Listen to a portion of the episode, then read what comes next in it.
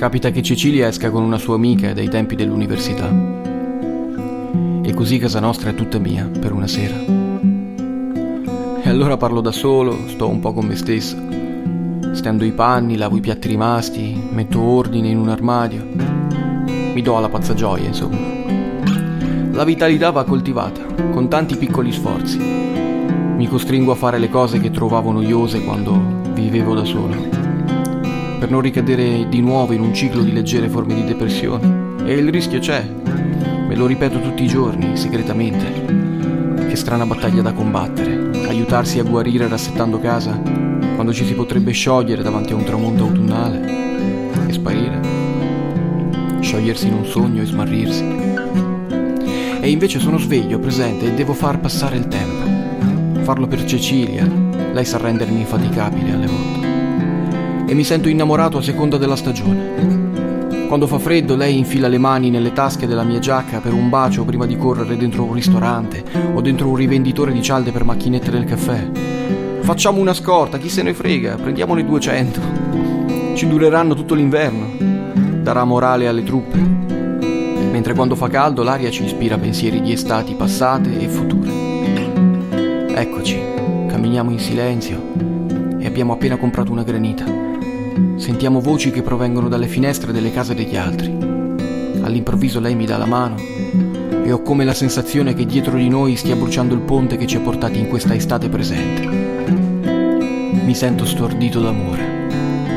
Ma poi lo stordimento svanisce e mi ritornano in mente tutte le mie paure, comprese quelle più irrazionali, quelle che non le racconto quando lei torna a casa e mi dice che è stata una bella serata. Se la meritava proprio. Andiamo a dormire e dopo un paio d'ore ho la testa tra le mani.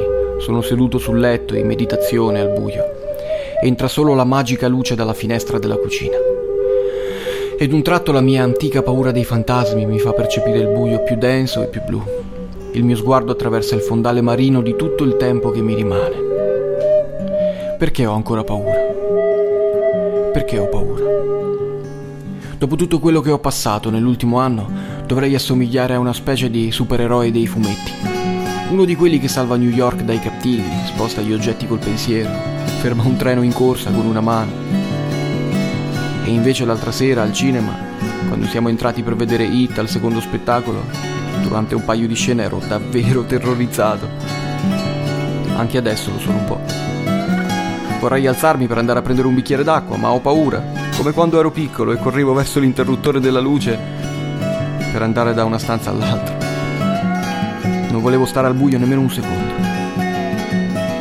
E anche adesso non dovrei stare al buio. Sento questo freddo che mi sale dai piedi, che tengo appoggiati al pavimento, senza il coraggio di alzarmi. Sono diventato davvero troppo freddoloso. Ma che mi frega, non posso farci niente. Eppure in certi giorni mi sento così cambiato. Non sento gli occhi della gente addosso. Seguo il flusso di una giornata ordinaria senza inciampare nei soliti pensieri. Ed è come se lo sentissi. Sta funzionando. E passerà quest'inverno e finalmente farò passeggiate da solo senza che qualcuno si preoccupi per me. Camminerò su un prato, scalzo, godendomi tutto il tempo possibile. Sentirò quella piacevole sensazione sotto i piedi per un attimo mi sembrerà che il freddo non sia mai esistito. E non penserò a niente. Un meritato presente privo di pensieri, come un giardino d'estate. E se muovo un altro passo, ecco che Cecilia mi chiama dall'altro lato del letto. Allungando una mano verso la mia schiena, creo una carezza riportandomi da lei. Mi chiede cosa c'è che non va. A cosa pensi? E io rispondo, niente. Non sto pensando a niente. Ed è questa la verità su di me, amore mio. Che mentre guarivo non pensavo a niente. Volevo solo far passare il tempo.